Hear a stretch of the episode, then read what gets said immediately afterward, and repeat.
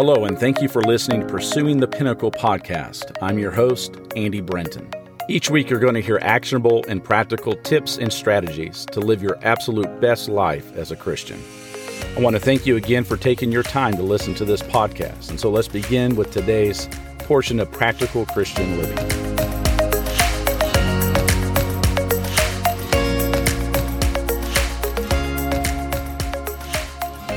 Okay, so here's a question I have for you. How often do you find yourself looking to the brighter side of things in life?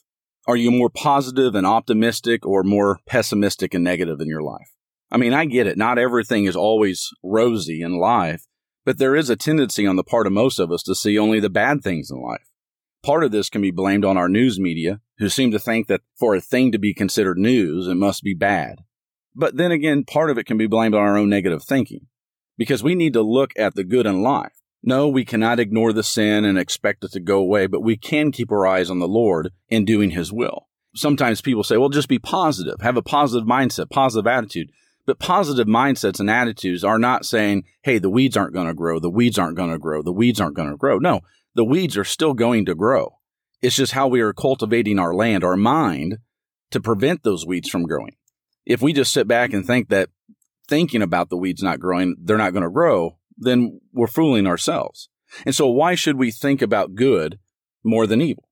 Well, perhaps it's because if we think more on evil, we're going to become too discouraged that we'll want to give up all hope of finding anything good in the first place. You know, it was Paul who encouraged the saints at Philippi to learn to think properly. Philippians chapter 4 verses 8 and 9. And he wanted them to find happiness in serving God and to rejoice in all the good that they received from God's hand.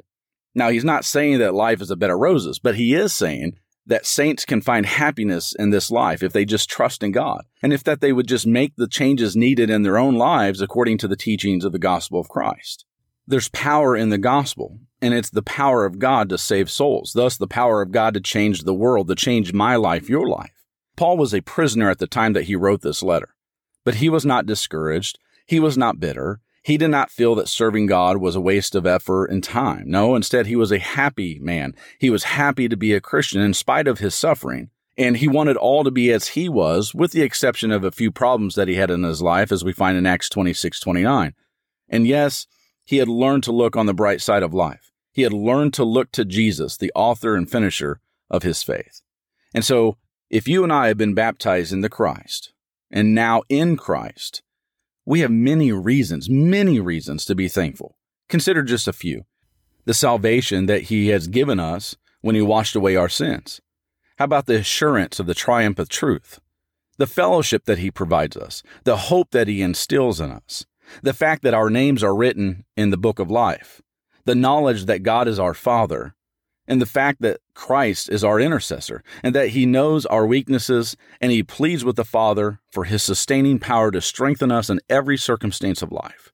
Paul says, Rejoice in the Lord always. Again, I will say rejoice. In other words, rejoice regardless of your circumstance and no matter the situation. How is that possible? Once again, three words must not be overlooked in the Lord. We cannot always rejoice in the circumstances of life, but we can always be found rejoicing in the Lord. Once again, I want to thank you for listening to the podcast and sharing it with those that you love. And it's my prayer that God may continue to watch over you and keep you safe and healthy.